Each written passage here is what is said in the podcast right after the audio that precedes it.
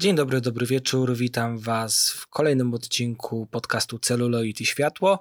Ja nazywam się Jarek Tokarski i jestem Waszym hostem. W dzisiejszym odcinku moją gościnią jest Aleksandra Nowak, dziennikarka, redaktorka naczelna Gersrum oraz współautorka książki Dziwki z Dziry Szmaty wraz z Pauliną Klepacz i Kamilą Raczyńską-Homyn. Spotykamy się po to, żeby zgodnie z tytułem książki, fantastycznej książki, którą dziewczyny napisały, porozmawiać o zjawisku slut shamingu w kinie.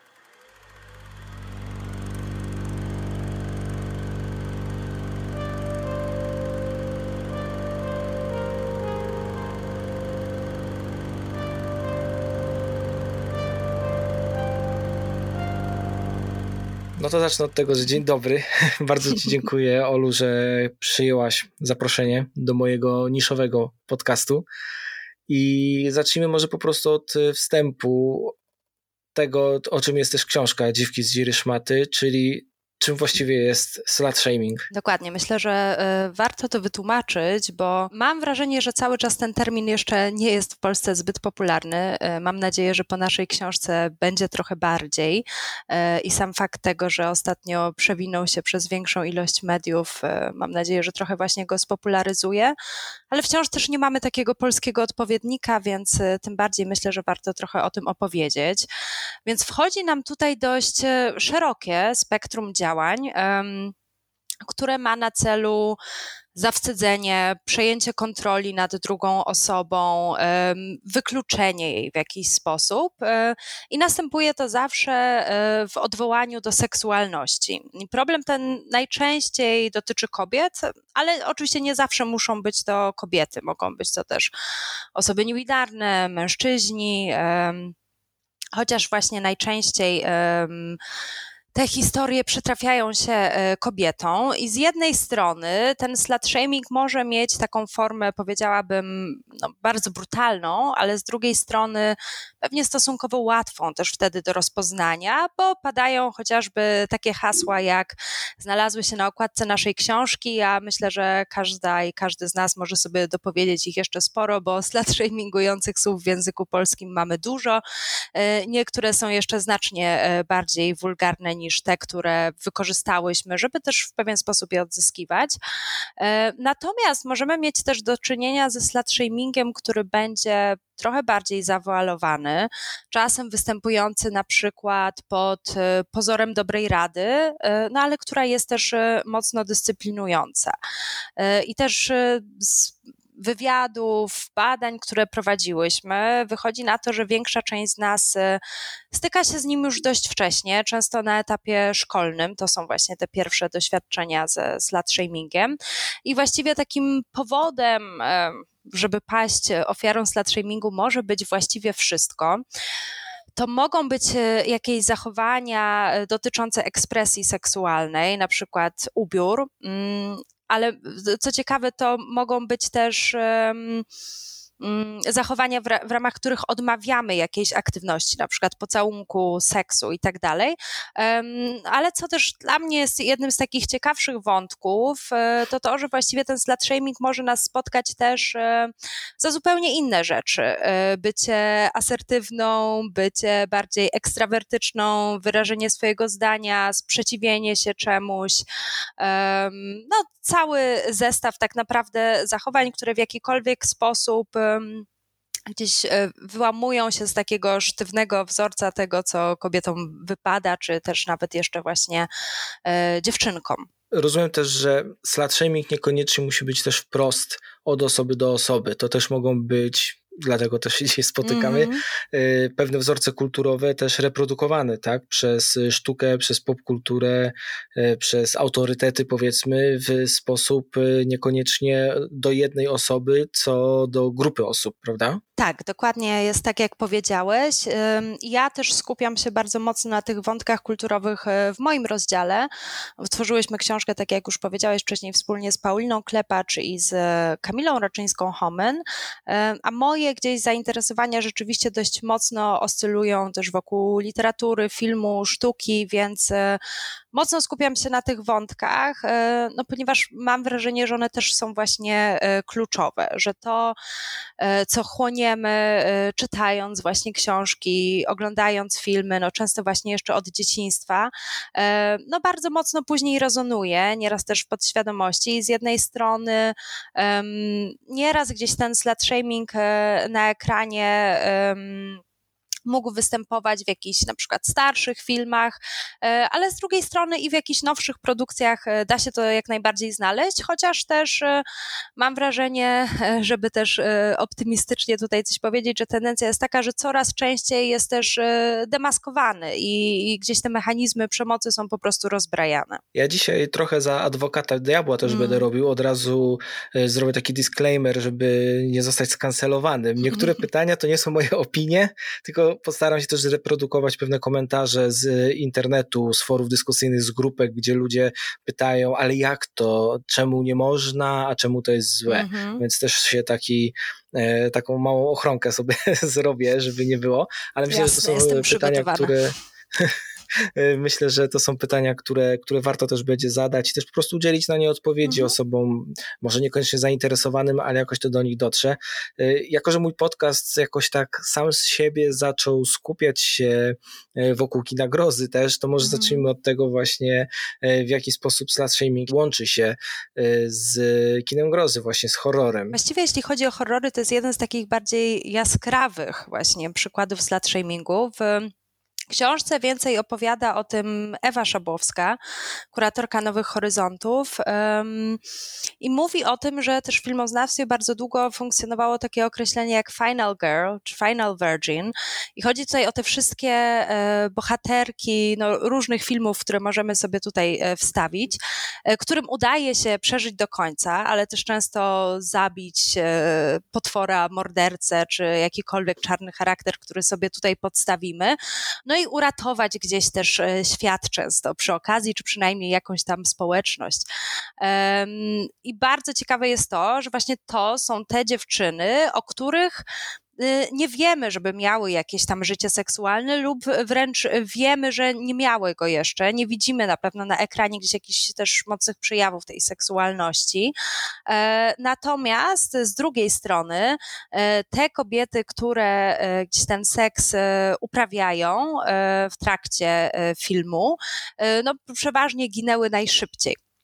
E, więc rysuje nam się tutaj taki bardzo wyraźny, wyraźny podział na e, świętą dziwkę, który no myślę, że z kultury znamy dość mocno e, i który ma też takie wyraźnie religijne konotacje, też związane z chrześcijaństwem. I tutaj, no jeśli chodzi też o filmy amerykańskie, które pewnie mocno stają nam przed oczami, gdy, gdy mówimy o horrorach, no to ujawnia się też no, pewien rodzaj purytanizmu, który no bardzo długo był tam obecny. Właściwie The Witch mhm. Eggersa jest takim jakby e, źródłem, historią źródła, skąd się to bierze. Dość, że to jest film, który jest horrorem i to tam bohaterka nie jest jako tako karana za to, że rodzi się w niej seksualność przez twórców, ale przez jej otoczenie. I tak jakby każda kolejna rzecz, ta, e, to, że ona jest o, o, oskarżona o bycie czarownicą, właściwie ona się nią potem staje, ale koniec końców to jest takie małe źródełko z tego jednego domku, które wypłynęło właściwie na całe y, no to myślenie w amerykańskiej kulturze. No myślę, że w ogóle ten wątek czarownic jest bardzo ciekawy, kiedy mówimy o slut shamingu,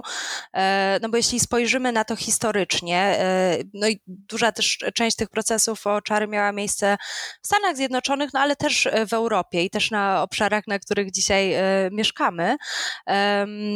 No a bardzo mocno było to zapoczątkowane też takim przekazem, który dziś no, moglibyśmy nazwać e, propagandowym e, i mocno um, opisującym właśnie te kobiety też przez pryzmat takiej właśnie seksualności, orgii, współżycia z szatanem i tak dalej. No oczywiście pojawiały się tu różne niesamowite historie i ciekawe dla mnie jest to, że chociaż to było tematyzowane w kinie już no, niezliczoną ilość razy, to wciąż mam wrażenie, że to są jednak takie wydarzenia, z którymi historycznie jeszcze nie do końca się y, rozliczyliśmy, że jesteśmy w stanie gdzieś pokazać to w pewnej też y, konwencji gatunkowej, może coraz ciekawiej.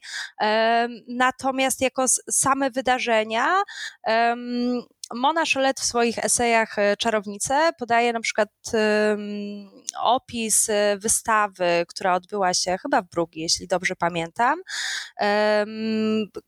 Gdzie pojawiły się różne obrazy, na których e, były czarownice, ale też oprócz tego była taka lista e, osób właśnie z tej miejscowości, które zostały oskarżone o czary i zabite. E, I dyrektor tego muzeum mówił o tym w takim bardzo żartobliwym tonie, na zasadzie ha, ha, ha, może nie wiedziałyście, czy nie wiedzieliście, że wasza pra, pra, pra babcia została spalona, czy tam wyrywano jej paznokcie i tak dalej. No to są bardzo jakby brutalne rzeczy, które wciąż no, często też funkcjonują jako rodzaj jakiejś właśnie atrakcji turystycznej, czy... Legenda, mhm. baśń, mm -hmm. więc do tego jest tak. taki dystans, prawda, a nie, że to, a nie realne wydarzenie. E, te, co, co mówisz, że mm, czarownica jako uwodząca, to nawet y, Leśmian w swoich klechdach, mhm. w Klechdzie Wiedźma o tym, o, tym pisze, co niedawno odkryłem i było dla mnie bardzo zaskakującym odkryciem.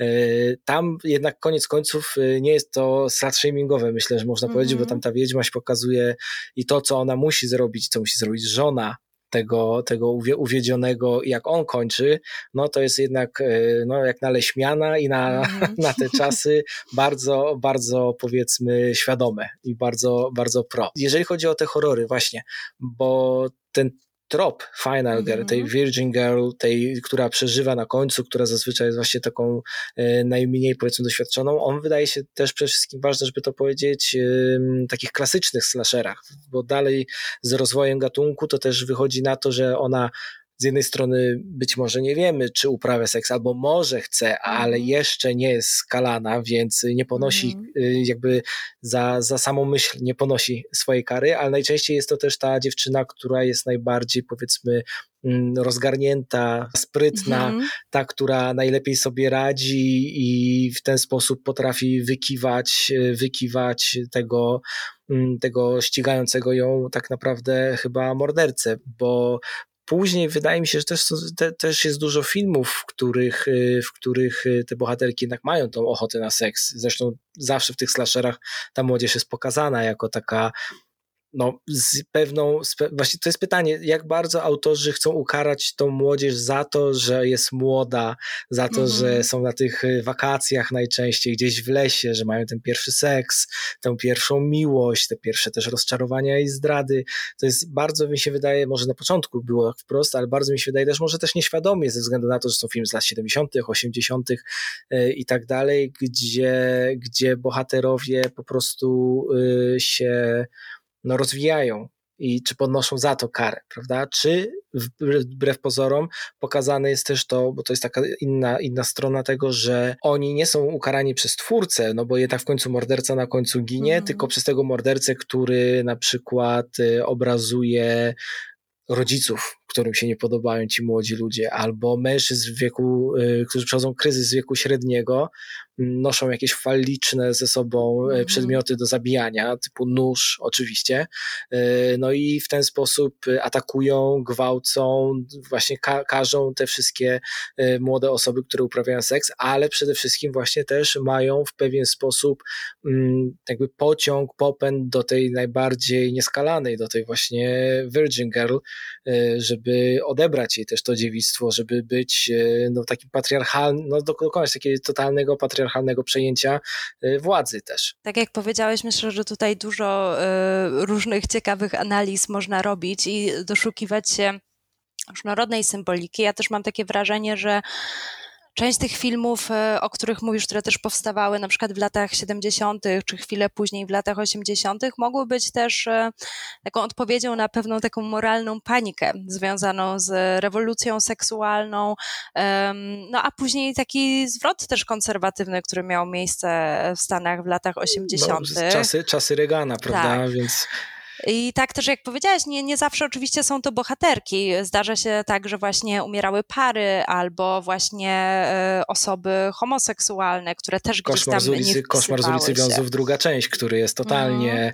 filmem o, o wyparciu homoseksualizmu, prawda? I tym, że Freddy Krueger każe za mm. to, mhm. że podoba ci się twój nauczyciel WF-u. To jest zresztą bardzo, bardzo niedoceniona i bardzo dobra część moim zdaniem e, z tej całej, całej serii. Tutaj myślę, że można to polecić e, zdecydowanie zdecydowanie, ale też ciekawy jest dla mnie wątek, o którym powiedziałeś trochę wcześniej, czyli to, że mm, część tych bohaterek była też taka właśnie rozgarnięta, w jakiś sposób taka też pewnie logiczna i że e, gdzieś te e, dwie sfery nam się kłócą, czyli że osoby, które gdzieś wchodzą w te ekspresje seksualności i poddają się e, przyjemności, w jakiś sposób może zatracają głowę, albo wręcz, że musisz gdzieś odciąć, odciąć tę sferę seksualną, żeby wejść w sferę bardziej intelektualną czy logiczną.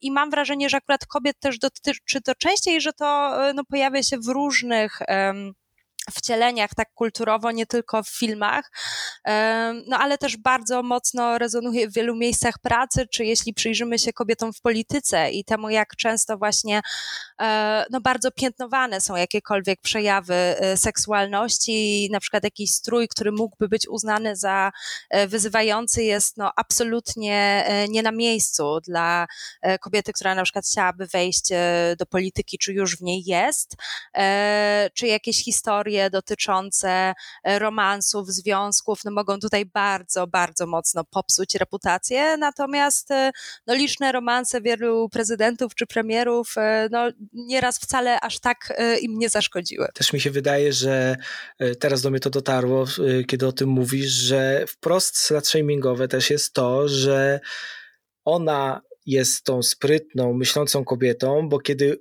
powiedzmy mhm. hormony przejmą, przejmą górę, ta e, często określana jako w cudzysłowie mówię histeria, czyli oczywiście ten jakiś dziwny wymysł określający, że jak mężczyzna e, jest, no właśnie ten podział na e, pełen emocji, a histeryczka mm i tak dalej, no to wtedy, ta, wtedy jeżeli ta dziewczyna chce uprawiać seks i jeżeli ta dziewczyna chce, jest osobą wrażliwą, y, no to ona w ten sposób y, no nie jest w stanie wykiwać mordercy. A też yy, myślę, że w ogóle mówienie o emocjach i tym, jak są odczytywane kulturowo, to też jest yy, olbrzymi yy, ciekawy temat i to, jak często w ogóle gniew kobiet jest wypierany, bagatelizowany i właśnie właśnie ma doprowadzić do jakiejś takiej oceny, że no nie myślimy logicznie i, tak, tak, widać bo masz te, było, ma tak, te dni, więc na pewno dajmy jej kilka dni i jej przejdzie i to jest tylko, to jest tylko etap. Tak, no dokładnie. Myślę, że było to bardzo mocno też widać e, nawet w reakcjach na e, protesty jesienią początkowych, gdzie e, Oczywiście. część okrzyków czy działań no, budziła olbrzymie kontrowersje, ale też a propos właśnie tych dni czy działania hormonów, to ciekawie odnoszą się do tego E, niektóre nowsze badania. Nie pamiętam teraz na jakim uniwersytecie w Stanach było to przeprowadzane, ale robiono taki eksperyment z grupą aktorek i aktorów, w ramach których e, odgrywały jakieś określone e, sceny, które miały wymagać no, wejścia w jakieś tam emocje, na przykład gniew, agresję, ale też e, no, bardziej empatyczne na przykład zachowania e, i pokazywało to, że e, na przykład po takim agresywnym zachowaniu, które było odgrywane, niezależnie od płci po prostu rósł znacząco poziom testosteronu i utrzymywał się przez dłuższy czas a też e, to, jak jesteśmy programowani, programowane na to, jak mamy się zachowywać, jeśli tak przyjrzymy się na przykład performatywnej teorii płci e, Butler, no to widzimy, że im częściej też to powtarzamy, no to te schematy, w których jesteśmy, no bardzo mocno też wpływają w ogóle na ten stan e, naszych hormonów i to w jaki sposób zaczynamy okazywać te emocje, jak w ogóle się czujemy, jak to jest odbierane, więc no to jest na pewno olbrzymi temat.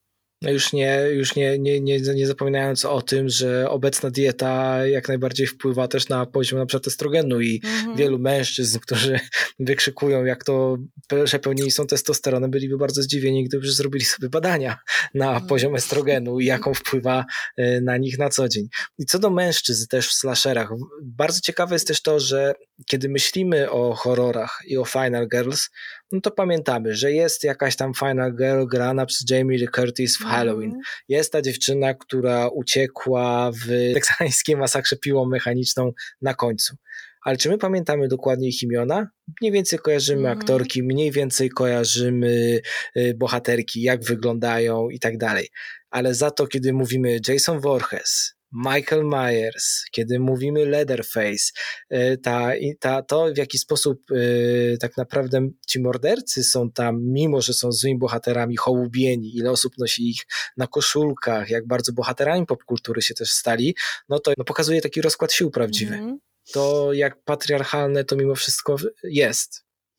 Tak, i że te osoby, które mm, no, dokonują tej przemocy, mogą być jak najbardziej takim obiektem fascynacji. Myślę, że horrory są bardzo dobrym przykładem, ale też cały taki e, dział turystyki śmierci y, i odwiedzania miejsc, w których mieszkali różni znani mordercy i czego to nie robili. Oczywiście to przeraża w jakiś sposób, obrzydza, ale też y, jednocześnie fascynuje y, z pewnością jakby wiele osób. Mhm. Ważne też jest, myślę, żeby wspomnieć, tutaj się posłużę tekstem Doroty Jędrzejewskiej-Szpak, którą serdecznie pozdrawiam, e, mhm. gdzie Dorota zwróciła uwagę właśnie przy tym wątku popularności e, tych, tych morderców, że na szczęście są też filmy, gdzie tych, e, ty, ty, ty, tych morderców z tej aury, całej tajemniczości, bo oni zawsze są przecież w masce, w jakiś sposób źle potraktowani przez los e, i tak dalej, i tak dalej, że okazuje się, że to wcale tak nie musi być. I na przykład mamy film Maniak, który miał mm. też swój udany remake zresztą z Elijah Woodem, który okazuje się być takim, no kurczę, Frodo Baggins jako mm. morderca z tą swoją chłopięcą, chłopięcą twarzą i kiedy do nas dociera, że ta osoba tak naprawdę faktycznie może być, e, być tym maniakalnym mordercą, a film tym bardziej pokazujący świat z jego perspektywy jest przecież nakręcony, no to myślę, że dużo rewiduje i oddaje też e, w pewien sposób e, też jakąś sprawiedliwość wobec ofiar. No i też trudno nie wspomnieć o Slumber Party Massacre, gdzie to jest zresztą slasher zrealizowany przez kobiety, więc to jest bardzo ciekawy film, bo z jednej strony mamy to, co zawsze, czyli jak to w slasherach, cycki i krew, y, a to kobiety realizowały ten film i faktycznie to, w jaki sposób są pokazane kobiety, które są wtedy w tym filmie nago i jakie one są, ponieważ są to naturalne, bardzo myślę też, y, tak jak Gaspar Noé do Law dobierał aktorów, mm takich, które miały pociągać widza, ale pociągać w jakiś sposób y, uwodzić, a nie być tylko tanią podnietą, jak w wielu slasherach, gdzie występowały po prostu najczęściej średnio utraktowane, no nie oszukujmy się, e, gwiazdki, które również e, grały czy to w filmach e, erotycznych, czy po prostu były prosto z, z jakichś tam playmates, to w Slumber Party Massacre nie dość, że w ten sposób są pokazane kobiety, że jest pokazana też taka nuda pijama parties, mhm. jakieś plotki pod prysznicem, które są ploteczkami, a nie jak to w męskiej szatni na przykład pokazane często jakimś tam mierzeniem długości przyrodzenia, tak naprawdę w każdym słupie, w każdym zachowaniu i jednocześnie odwracaniem wzroku, co w euforii wspaniale sam Levinson e, podsumował tak na, na marginesie. I nagle okazuje się, że morderca w tym filmie jest kompletnie nieatrakcyjny. To jest jakiś koleś w znoszonych jeansach, w koszuli, który, który jest takim sąsiadem i właściwie tutaj dopiero bohaterki są ukarane za to, że w ogóle istnieją. Jakby tutaj jest morderca, który jest faktycznie po prostu zinternalizowaną mizoginią, która zabija dziewczyny za to, że w ogóle istnieją, że czują się ze sobą dobrze, że nie potrzebują też mężczyzn, bo tam chłopaki jakieś, no jacyś chłopcy są w tym filmie, tak, ale te dziewczyny mają swoją taką pijama party same ze sobą, no boys allowed, mm -hmm. prawda, i on wtedy dopiero zaczyna się, się, się za, nimi, za nimi po prostu y, uganiać, uganiać z nożem, co myślę, myślę jest też bardzo takim odwróceniem tropów, a film jest z 1982 roku, więc y, no, bardzo, bardzo samoświadomy myślę już w tym, w tym momencie. Tak, myślę, że to jest e, ciekawe, bo tak jak powiedziałeś, to są jeszcze lata 80., a gdzieś bardzo dobrze rezonuje mi to z takimi dzisiejszymi tendencjami związanymi na przykład z incelami i z tym, że właśnie no, kobiety nieraz są um, karane nawet za to, że właśnie e, no, funkcjonują po prostu bez y, tych mężczyzn, niekoniecznie muszą jakoś niesamowicie nawet z tej seksualności czerpać, ale że w ogóle właśnie gdzieś tam są zadowolone z siebie i, y, i pojawia się gdzieś no, bardzo dużo tej mizoginii, ale te różne odwrócenia no myślę, że są bardzo ważne, no bo jeśli myślimy o jakimś tam mordercy, czy w ogóle osobach, które e, są sprawcami jakiegoś typu przemocy e, w kontekście jakiejś tajemniczej e, persony, fascynującej i też zupełnie jakiejś nieznanej często tym osobom, które padają właśnie ofiarą przemocy, no to no gdzieś mocno też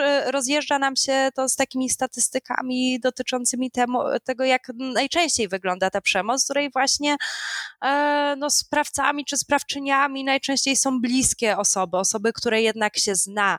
E, I my nieraz już na etapie dorastania jesteśmy na różne sposoby przestrzegane, żeby e, nie chodzić samotnie gdzieś tam wieczorami, czy nie ubrać się właśnie w jakiś określony sposób, co też jest stricte slut shamingowe i właśnie automatycznie przenosi to odpowiedzialność na ofiarę. E, natomiast e, mniej mówi nam się o tym, że no, mogą przytrafić nam się również bardzo e, złe rzeczy w sytuacji, w której teoretycznie no, czujemy się bezpiecznie, jesteśmy w jakimś gronie, które znamy, że no, ta przemoc bardzo często przytrafia się na przykład od partnerów czy byłych partnerów, sąsiadów, kolegów. No właśnie, takie karanie za to, że no sama sobie winna. Zawsze tak jest, bo miała spódnicę, bo wyszła z domu w ogóle, bo to, bo tamto. To może przejdziemy płynnie z horrorów do, mm. y, no też blisko kina grozy, no bo jednak to jest wciąż French New Extreme. Tak, najpierw sobie pomyśli, po, najpierw sobie porozmawiamy o twórcach powiedzmy kina cięższego, a później mm. trochę spróbujemy to wyluzować pod Dobra. koniec, żeby nie było aż tak, aż tak, aż tak e, ciężko w naszej rozmowie. E, czyli po prostu chodzi mi o na przykład twórców, którymi ja się też zajmuję, których lubię, którzy mnie interesują, czyli na przykład Gaspar Noé i Lars von Trier i oczywiście z najbardziej znana scena, czyli scena gwałtu w Irreversible, w Nieodwracalne, ale też zresztą cały Nieodwracalny, tam to, to nie jest film, w którym jest tylko ta scena, przecież są też sceny w klubie Rektum, są też sceny y, z przesłuchiwaniem na ulicy transpłciowych seksworkerek tak naprawdę.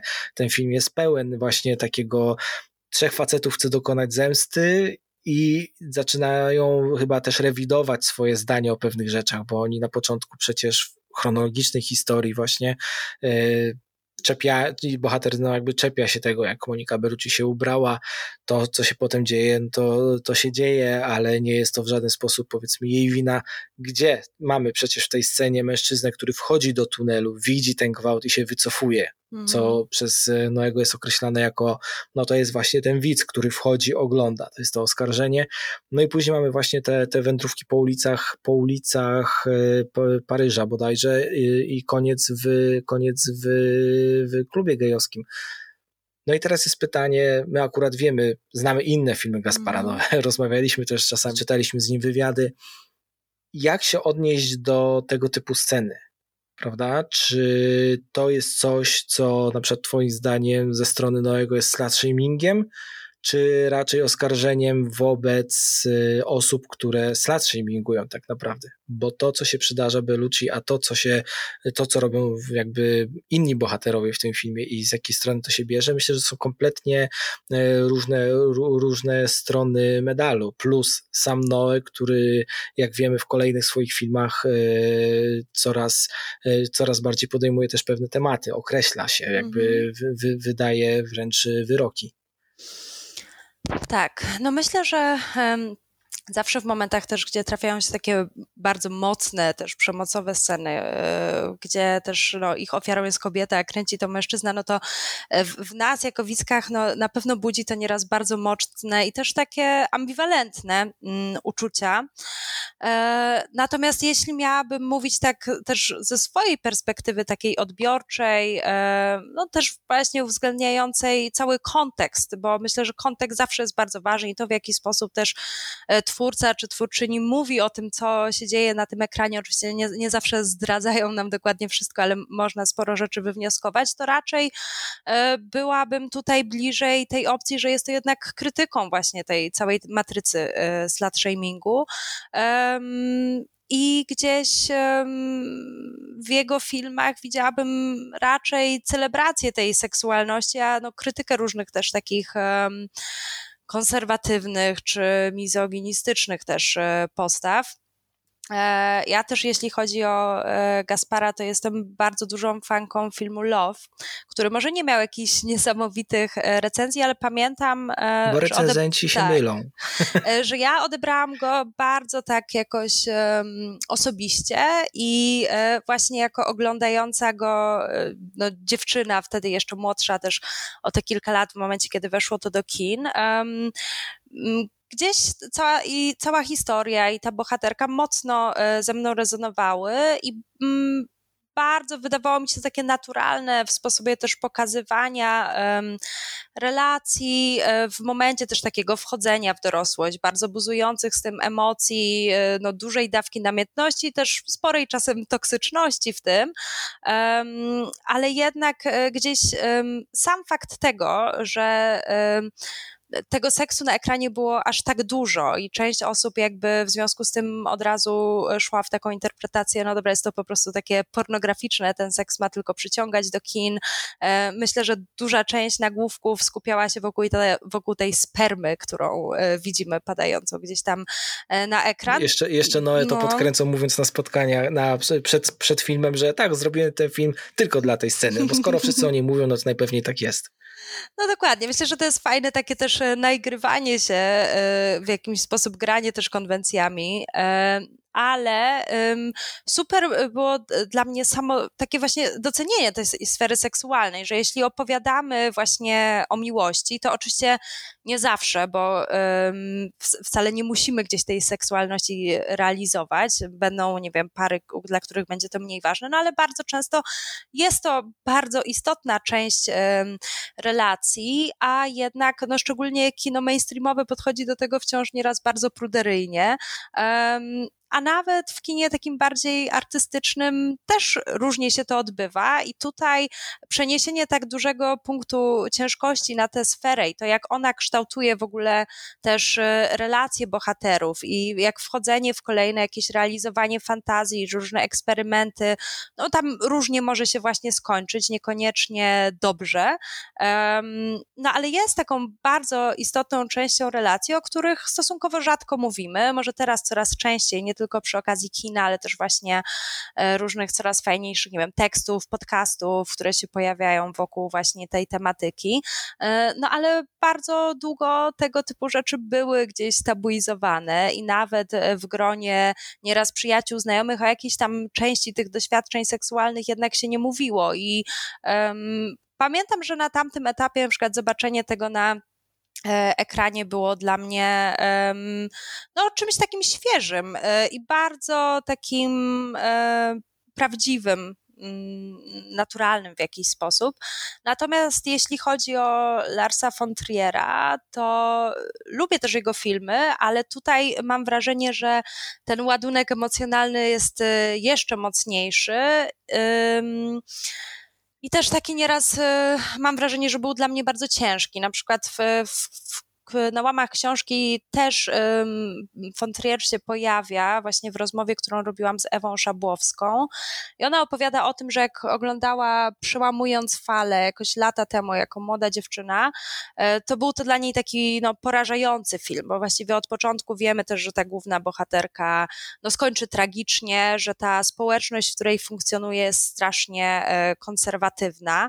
E, ja pamiętam to doświadczenie dokładnie tak samo, też chyba oglądałam ten film mając może, nie wiem, z 16 lat, czy coś takiego. Te, też, go, też go oglądałem w mm. liceum, to był dla mnie taki sam wstrząs jak Festen, cała tak. dogma i, i też dla mnie to było, znaczy to jest film też jakby nie patrzeć e, trochę o polowaniu na czarownicę. Mm-hmm nawiązując do początku naszej rozmowy, jakby ta bohaterka tam jest y, zaslat shamingowana mm-hmm. po mhm. prostu do końca, ale wydaje mi się, że tutaj jest ten taki, ten fikołek, jeden z wielu, który robi Von Trier, że nie do końca wiadomo, czy on manipulując, bo to jest wielki mhm. manipulator, mm. największy wśród reżyserów, którzy zawsze są i reżyserek, bo bycie reżyserem, reżyserką to jest też jakieś tam bycie manipulatorem zawsze, mm, że nie do końca jest jasne, czy on oskarża, czy też swoje poglądy przelewa y, na, na, na, na ekran, prawda? Czy, czy on pochwala tych, y, tych ludzi z tej wioski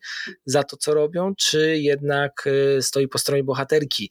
No te dzwony w niebie mm. jednak w jakiś sposób mogą, mogą nas przybliżyć do odpowiedzi, aczkolwiek pytanie, czy to nie jest też z drugiej strony to, że ta, ci miejscowi zrobią sobie męczennicę, mhm. prawda, którą potem y, najpierw ją odarli ze wszystkiego, żeby potem wyciągnąć ją na ołtarze. Tak samo zresztą jest y, no, Ninfomanka, no to jest film, który jest moim zdaniem bardzo blisko, blisko Love Gaspara Noe i w sumie jest oczywiście wiele bardziej zabawna, bo Trier ma bardzo pokręcone mm. poczucie humoru i, i, śmiejemy się w najmniej oczekiwanych momentach, mm, gdzie Ninfomance podejście też i do seksu i do nagości jest y, bardzo luźne i wręcz no powiedziałbym drugoplanowe. Tak. Jakby to jest kompletnie przy okazji, bo takie jest życie, bo jeżeli mamy bohaterkę, która z kimś się spotyka, no to wiadomo, że oni się rozbiorą i że będą nago i że tam na ekranie po prostu będą żywi ludzie, prawda, że to nagle nie jest pod kołderką i odjazd kamery na okno, bo najwięcej tak naprawdę w tych emocjach też się dzieje w tym łóżku, bo to właśnie tam też tak naprawdę może się przecież wydarzyć y, rzeczy, które mogą zniszczyć cały związek prawda? Jedno, jeden krok za daleko, mhm. jedno nie za mało, jedno, nie, nie, jedno niewysłuchane nie. I o tym jest właściwie Ninfomanka też. Co do Law, wracając jeszcze na chwilę, ja to jest ciekawe, że mówisz, że, bo rozumiem, że z, z Aimy się bardziej e, utożsamiałaś, mm. prawda, jakby, jakby, no bo to jest bohaterka kobieca i tak jak mówisz, co jest ciekawe, ja absolutnie widziałem e, siebie w bohaterze granym przez mm. Karla Glusmana. Z jednej strony wiadomo, filmowiec, niespełniony, tutaj dziewczyny, niby mam dziewczynę, a z drugiej strony przecież te wszystkie inne dziewczyny, które mówią, o robisz filmy i to całe pożądanie, nie, niepoukładanie w swojej głowie z wieloma rzeczami, ale z drugiej strony tyle razy jest pokazany wprost jako po prostu jeden wielki dupek, jest mm. tyle reality checków w tym filmie, takich po prostu wielkich plaskaczy, że obudź się człowieku, bo to ty jesteś tutaj winny tego wszystkiego. E, ty też mogłeś powiedzieć kilka razy nie, ale nie powiedziałeś, bo bałeś się swojej urażonej dumy, bo zostaniesz określony impotentem być może, albo słabym artystą. Jakby to, że ten film jest sprowadzony tak bardzo do, do tylko tego, że e, wizualnie przepiękny, jednocześnie mm -hmm. pokazuje nagość, prawdziwe stosunki na ekranie, e, no to jest e, tak naprawdę największa zbrodnia wobec tego filmu i wielkie nieporozumienie, bo przecież nawet to, w jaki sposób bohaterowie w tym filmie uprawiają seks, jak najbardziej odpowiada tego, na jakim etapie związku są. Tak samo zresztą jest w filmie, w filmie intymności. A co do Von Trier'a jeszcze, ja na przykład zawsze uważałem, na przykład Antychryst to jest skrajnie profeministyczny moim zdaniem film, y, właściwie Biblia antyslut shamingu, mm. bo tam ten mąż, który jednocześnie robi terapię, ponosi ogromną karę za każde założenie typu aha, to jest histeria. Aha, tutaj nie wyszła jeszcze z żałoby. Mhm. Aha, no to aha, masz za to zgniecionego, zgniecionego kamieniem kilka razy penisa, przeciętą nogę, y, roz, no, spotykają cię najgorsze kary. Podobnie jest myślę z domem, który zbudował Jack, który jest też określony, że o, tutaj mamy mordercę, który mm, właśnie znęca się nad kobietami i dziećmi. Tylko, że ten morderca jest pokazany jako kawał kretyna, który ma po mm. prostu farta.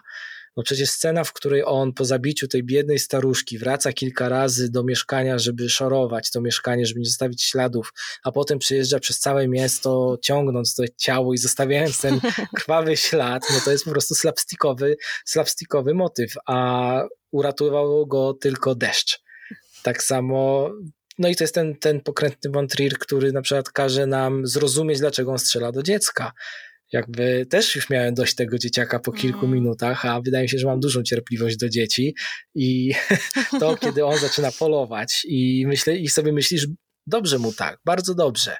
I mamy potem następną scenę, gdzie ten y, morderca znęca się nad tą kobietą i razem z nią woła pomocy i nikt nie odpowiada. I to jest ewidentnie do widza powiedziane, zobacz, ktoś krzyczy ci prosto w twarz, a ty nie reagujesz.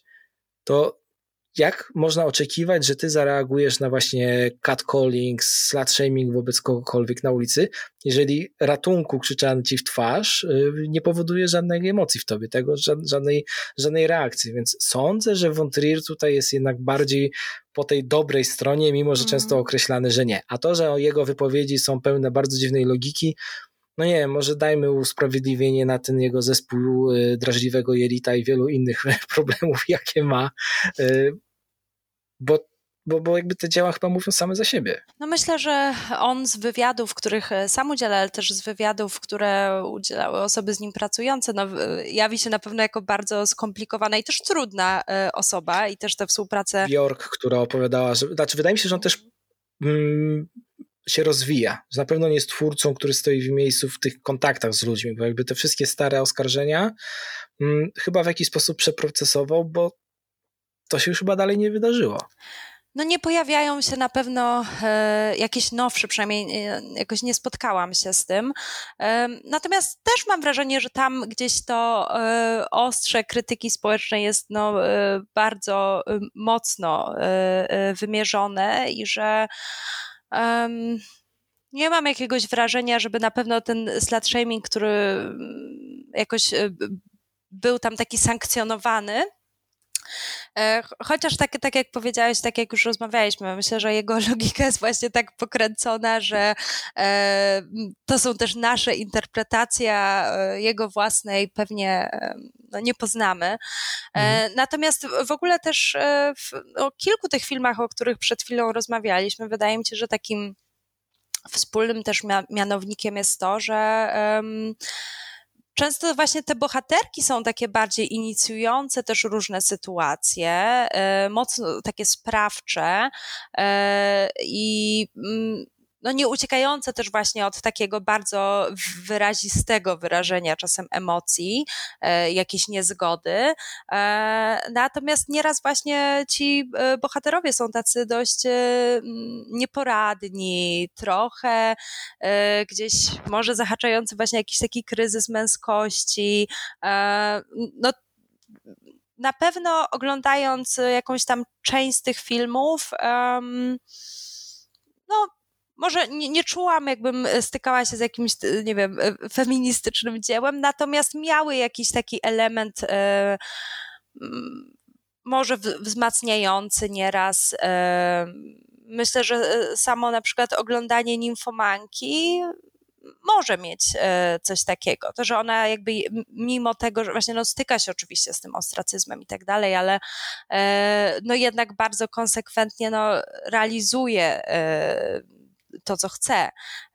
I też oczywiście no, różnie to wychodzi, może ściągać na nią niezbyt przyjemne sytuacje, ale e, no, na pewno jest bardzo taką silną i wyrazistą bohaterką. No ja myślę, że w tej rozszerzonej wersji przede wszystkim to jest bardzo widoczne, że mhm. to jest film, który jest pro-decyzyjny, jakby popierający wszystkie decyzje bohaterki, bo to są jej decyzje y, i bez takiego mówienia, że jak ma decyzję, to ma też konsekwencje, bo te mhm. konsekwencje jakby udzielić jej społecz społeczeństwo, ale tylko dlatego, że ma taki, taki, taki, taki, psik, tak, tak, taki psikus, nie? Jakby, że, mm. że, że chce tak zrobić i tyle. Że sobie wymyślono jakiś konstrukt społeczny, że ona musi być ukarana za to, że chciała uprawiać seks albo że y, dokonała aborcji, bo od tego się właściwie też y, ta wersja rozszerzona zaczyna. Jeżeli, jeżeli chodzi też o tą przemoc wobec kobiet, ale też ogólnie przemoc, myślę, że też jest duża różnica, kiedy mamy takie filmy zemsty, też y, kobiet na ich oprawcach i kiedy mamy film, którym to jest trochę groteskowe, no bo jednak mówienie o, bo Tarantino po stronie kobiet, ale jednak te zemsty u Tarantino, czy w Kill Billu, czy w Death Proof, no to jest dość groteskowe, jest jakby taką fantazją w jakiś sposób y, no nierealne. Więc to jest to, co by chciał zrobić bohaterki. Znowu w filmie Violation mamy w pełni realistyczne y, zabicie oprawcy, łącznie z rozczłonkowywaniem jego ciała, co jest po drugiej stronie właściwie meda- takiego rejestru y, przemocy. No i mamy też Promising Young Woman, który jeszcze lepiej gra. Mi się wydaje, wydaje mi się, że taki naj, największy kompromis znajduje w tym, gdzie jest ukaranie właściwie oprawcy, ale ukaranie, ukaranie y, psychiczne. no bo oni się dowiadują, -hmm. że się robili źle i mają z tym dalej żyć, ale bohaterka i tak ponosi y, konsekwencje, uwaga, spoiler, ale -hmm. każdy, kto słucha mojego podcastu wie, że tutaj się spoilerów, y, no nie, nie, nie omieszkam się bez spoilerów, no bo nie da się o tym opowiadać. Sądzę, że to jest, nie wiem jak ty, ale ja sądzę, że jest to bardzo dobre zakończenie, bo pokazuje, że to, że ona jako jedyna tak naprawdę jedna z wielu być może stawia czoła w ten sposób swoim oprawcom, wciąż pokazuje, że to jednak patriarchat nadal jest, y, jest górą niestety i koniec końców nawet w takim bezpośrednim starciu to ona ginie. Mimo, że z zagrobu przynosi jakąś tam zemstę, mhm. wciąż jednak straciła to życie. Tak, bo też mam wrażenie, że tak e, symbolicznie można to czytać też w taki sposób, że jeśli spojrzymy sobie na różne rzeczy, które działy się wokół mitu chociażby kilka lat temu i ich kontynuację e, i podzielenie się różnymi historiami, jak często jednak no, ściągało to właśnie rozmaite konsekwencje takiej powtórnej wiktymizacji, slut shamingu, które też swoją drogą bardzo y, nieraz z góry blokowały pewne osoby przed y, zabraniem głosu, bo też y, musimy pomyśleć o tym, że żeby czasem w ogóle móc podjąć się tej nawet no, nie tyle zemsty, co móc pozwolić sobie na jakieś działanie, no nieraz musimy być już w trochę bardziej uprzywilejowanej pozycji. To jest coś, co często, nie wiem, blokowało chociażby um, młodsze na przykład kobiety przed tym, że to i tak zostanie zbagatelizowane, niepotraktowane poważnie, i tak dalej.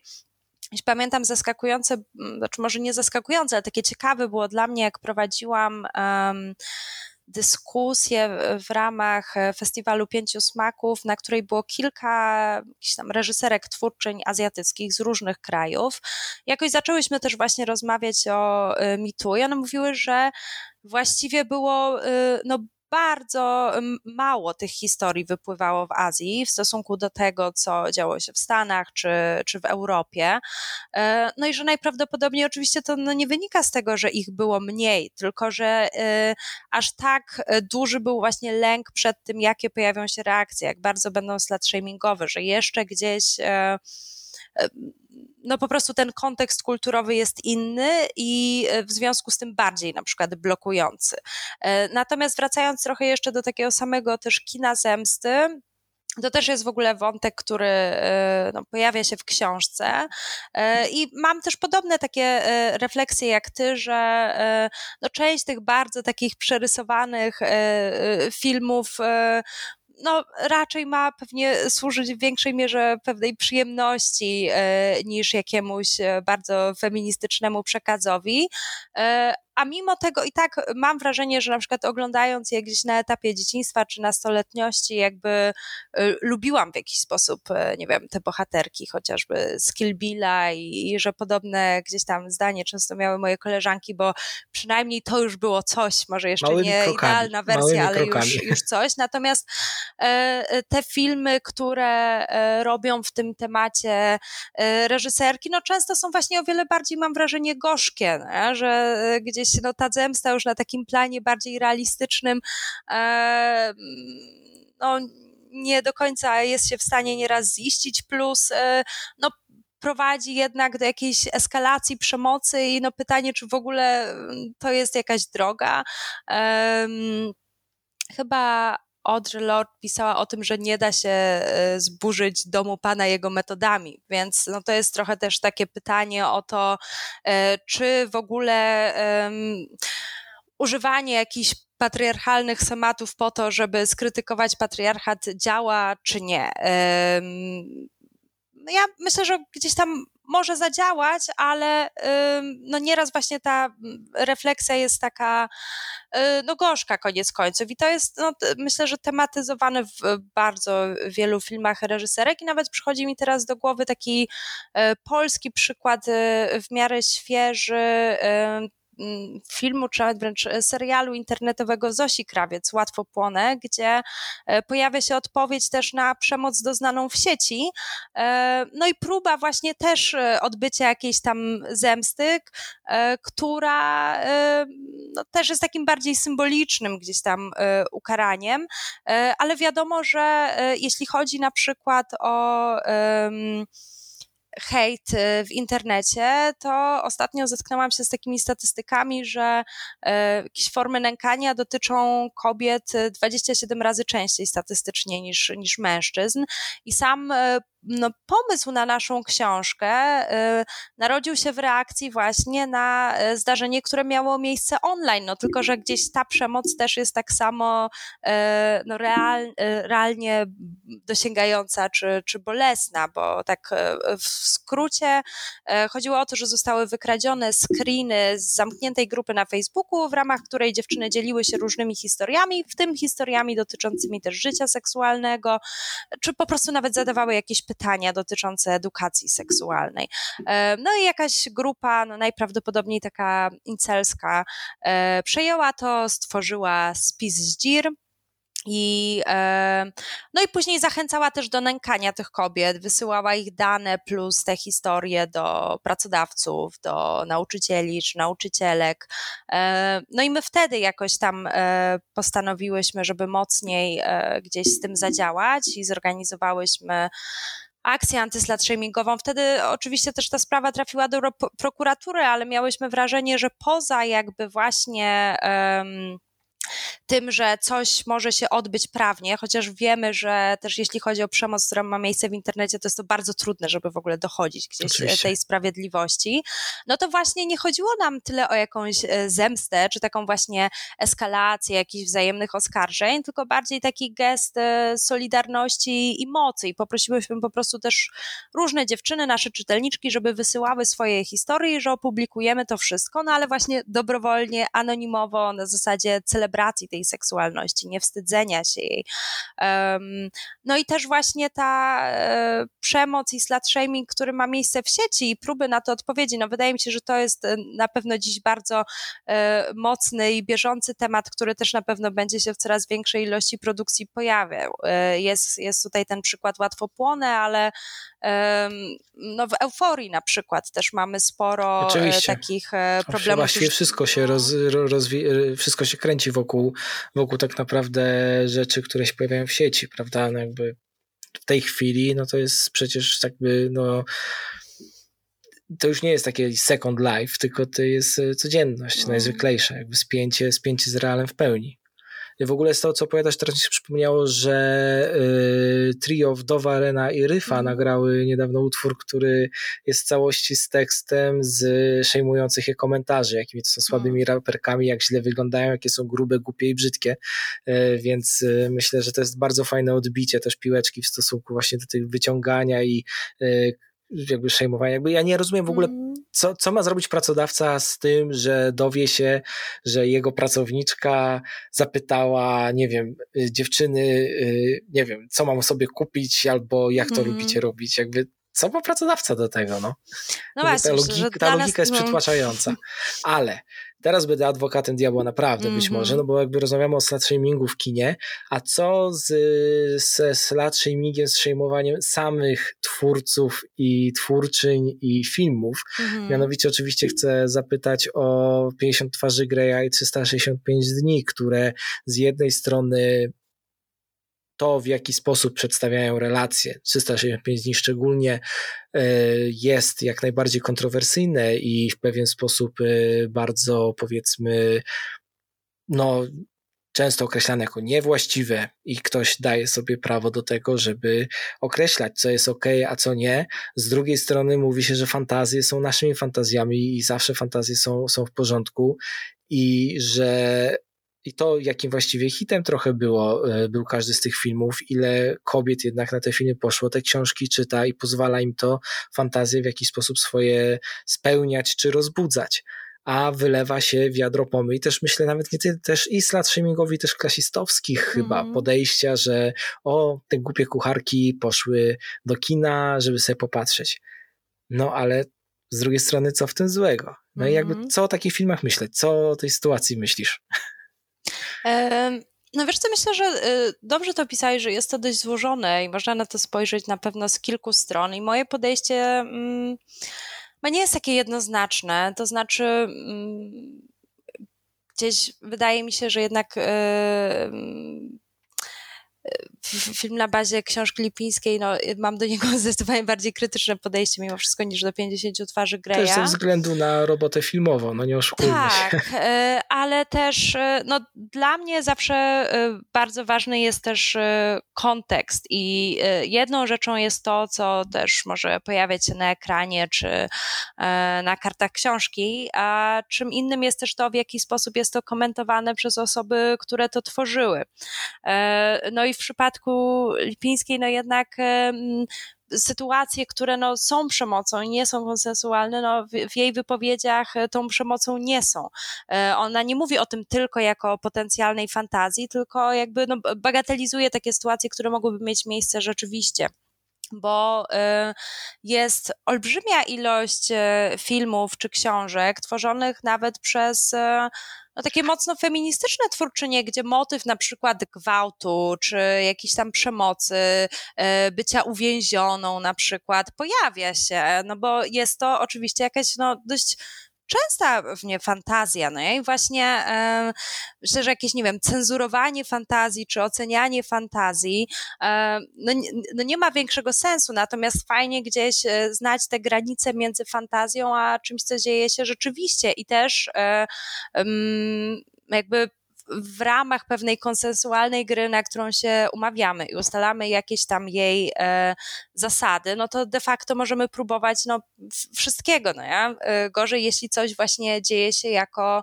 e, naruszenie, no i wtedy ewidentnie e, no myślę, że trzeba tę przemoc nazywać e, po imieniu i że wypowiedzi wokół na przykład 365 dni, które gdzieś tę przemoc no, sankcjonują, są no dla mnie y, niedopuszczalne. Natomiast y, nie szłabym w ogóle z jakąś oceną do osób, które mają ochotę z tego czerpać i to oglądać, czytać i tak dalej, bo. Um, no nie, nie, nie jestem w jakiejś takiej pozycji, żeby oceniać to, kto, dlaczego i tak dalej. E, I gdzieś w jakiej mierze te gusty, z czym dokładnie są związane, bo tak jak powiedziałeś, no, tego typu ocena może gdzieś wynikać z jakiegoś klasizmu, ale też e, czytałam, mm, już kurczę, nie pamiętam teraz jaki tekst, ale odnoszący się też do tego, że duża e, część takich fantazji, na przykład o byciu e, zdominowaną e, i doświadczeniu jakiejś tam kontroli, często e, na przykład ma miejsce też właśnie u bardzo świadomych i nie wiem, feministycznie nastawionych kobiet, ale które właśnie szukają w tym pewnego takiego ujścia i odreagowania w momencie, kiedy na bieżąco, na co dzień nieustannie jakby czujesz, że musisz mieć nad wieloma rzeczami kontrolę i to gdzieś no, bardzo często pojawiało się przy okazji, jak rozmawiałam z różnymi seksuolożkami, które mówiły o tym, że część kobiet, która właśnie do nich e, przychodzi, jak najbardziej też czerpie nieraz z takich książek, filmów, czy ogląda na przykład porno, które niekoniecznie jest robione przez kobiety, tylko jest stargetowane do takich najbardziej, um, nie wiem, jakiegoś przeciętnego męskiego odbiorcy, a jakby no, ma ochotę i jakby no, nie jest e, moim zdaniem na, na miejscu, żeby e, oceniać jakiekolwiek tutaj, nie wiem, gusta czy e, preferencje i, i tak dalej. No, nie wiem, z mojej perspektywy może no nie, nie, nie zaliczę się to do jakichś filmów, które bym jakoś lubiła czy ceniła, ale no to jest po prostu jakaś moja też indywidualna kwestia, natomiast zapotrzebowanie na pewno jest e, na to olbrzymie, bo nawet pamiętam jak jakiś czas temu stwierdziłam, że e, wypożyczę e, właśnie książkę Lipińskiej, żeby e, zajrzeć tam podobnie do różnych fragmentów przy okazji tekstu, nad którym pracowałam. E, no i kolejka w bibliotekach wszystkich, które sprawdziłam, była na 2-3 miesiące. No ja. Jeszcze może dopowiem, że odnośnie tego tematu, bo już też właśnie czas powoli nam się kończy, my właściwie kręciłyśmy się wokół tego e, w całym siódmym numerze Girls Room, e, który jest do pobrania za darmo w wersji elektronicznej i tam właściwie no cały czas szukałyśmy z różnymi też pisarkami, twórczyniami, artystkami odpowiedzi na to pytanie właśnie, no jak podchodzić dochodzić też do takich treści erotycznych w kulturze, rzeczy, które może sprawiają nam przyjemność, albo mamy nawet jakiś sentyment do tego, że czytałyśmy coś, czy oglądałyśmy jako na przykład nastolatki, no ale z dzisiejszej perspektywy, no nieraz już jakoś widzimy to bardziej krytycznie. E, na ile jakieś e, filmy, które widzimy dzisiaj, że na przykład no, mają jakieś seksistowskie motywy, e, ale no też no, nie, nie chcemy iść w stronę jakiegoś, nie wiem, cenzurowania tego, tylko bardziej właśnie no, opowiadania o, o też pewnym kontekście i może nie tyle też szukania tylko i wyłącznie jakiegoś kobiecego spojrzenia, no bo nie jesteśmy też monolitem i dlatego tak, tak samo właśnie no myślę, że rzeczy, o których opowiadałam, no to opowiadałam bardzo ze swojej konkretnej perspektywy. I o tym też pisze Donna Haraway w Wiedzach Usytuowanych, o takiej e, potrzebie też um, dla feminizmu szukania właśnie nowego spojrzenia też na cielesność, ale też uwzględnienia, że no, te spojrzenia są bardzo indywidualne, że nakłada się na to mnóstwo kategorii. No ja? e, więc e, trochę więcej rozszerzenia, w razie czego polecam w numerze. Czy to jest świetnie, bo jakby chciałem zadać kolejne pytanie, co zrobić ze starymi filmami, w których są jakieś sceny, które są obecnie problematyczne, na ile je zdekodować ze względu na y, też czasy, w których powstały, no bo jednak wiadomo, to też o swojej książce y, rozmawiasz o tym w książce o Femme Fatale, o tym w jaki sposób była przedstawiana, też ja myślałem o filmach typu y, Nerds Revenge, gdzie mm. jest mhm. właściwie scena gwałtu, które jak się okazuje scenarzysta bardzo szybko mm, doszedł do tego, że to jest nie w porządku, jakby udawanie kogoś innego w masce, żeby odbyć stosunek z dziewczyną, która myśli, że, że robi to ze swoim chłopakiem i już w adaptacji musicalowej tej sceny nie ma. Właściwie mm. rok czy dwa po premierze filmu, więc tutaj mamy bardzo ładną historię jakby pójścia po rozum do głowy, mm. powiedzmy, czego do wielu twórców do dziś nie poszło i też to było moje pytanie, typu jak spojrzeć na Blade Runnera, i mhm. tą jakby scenę, jakby nie patrzeć gwałtu i tak dalej, i tak dalej. Ale to mamy odpowiedź cały mhm. siódmy numer Guest Room. E, link zamieszczę po prostu na fanpage'u w komentarzu do podcastu. Myślę, że tak będzie najlepiej, więc mamy, mamy bardzo ładne postscriptum. Jako, że kończy nam się czas, e, to już, nie, to już po prostu zadam pytanie takie w powietrze, też może my się zastanówmy, wszyscy się zastanówmy, e, jakby co dalej, prawda? Nie chcemy cenzurować, oczywiście, możemy protestować, protestujmy jak najbardziej. Chyba edukowanie jest podstawą i najważniejsze w tym momencie, prawda? Jakby edukacja, zarówno, e, nie mówię, że edukacja seksualna w szkołach, mm. bo też, oczywiście, ale też edukacja w jakiś sposób widza, taka samoedukacja też przez oglądanie e, tak naprawdę jak największej ilości chyba dzieł i czytanie jak największej ilości opracowań, o których też wspominałaś. E, jedno małe pytanie mam tylko na koniec jeszcze. Mm. Czy w takim razie tylko kobiety powinny na przykład robić o kobietach, czy też mogą zrobić złą robotę, Twoim zdaniem?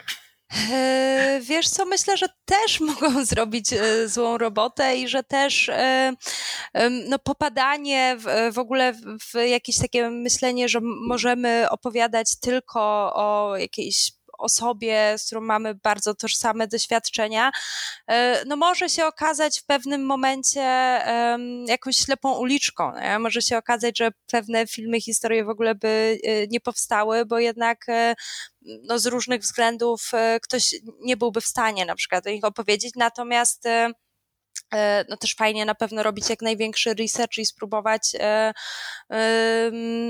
jak najwięcej rozmawiać z osobami, które rzeczywiście jakichś tam podobnych rzeczy mogły doświadczać. Natomiast e, no jest na pewno sporo przykładów filmów zrobionych przez kobiety, które jak najbardziej wchodzą dalej w różne seksistowskie, patriarchalne kalki. No a są przykłady filmów robionych przez mężczyzn, które no oceniam bardzo pozytywnie, więc y, myślę, że nie ma się w ogóle co fiksować na jakimś takim binarnym podziale. I też myślę, że w sumie taką ciekawą okazją do przyjrzenia się takim filmom, które no, dotyczyć e, głównie właśnie seksualności, w tym też pracy seksualnej, e, będą też najbliższe Nowe Horyzonty, gdzie w ramach Trzeciego Oka, które zawsze jest takie feministyczne, właśnie już wiem, że będzie dużo takich filmów, które będą głównie właśnie e, autorstwa kobiet, ale też osób właśnie niebinarnych, dużo takiego też queerowych propozycji, więc myślę, że to na przykład może się zapowiadać e, ciekawie. Świetnie. A nowe horyzonty najpewniej będą też hybrydowo, więc mhm. każdy będzie mógł obejrzeć. Ja podsumuję to tak. Oglądajcie Lukę Guadagnino, bo to jest starszy gość, który doskonale rozumie mężczyzn, kobiety, osoby niebinarne, dzieciaki i jestem szczerze zaskoczony po obejrzeniu We Are Who We Are, mm. że spod ręki gościa właściwie z zupełnie innego pokolenia tak świeża i kochająca swoich bohaterów historia o nastolatkach i właściwie jeszcze dzieciakach, bo część z nich to są jeszcze dzieci, powstała.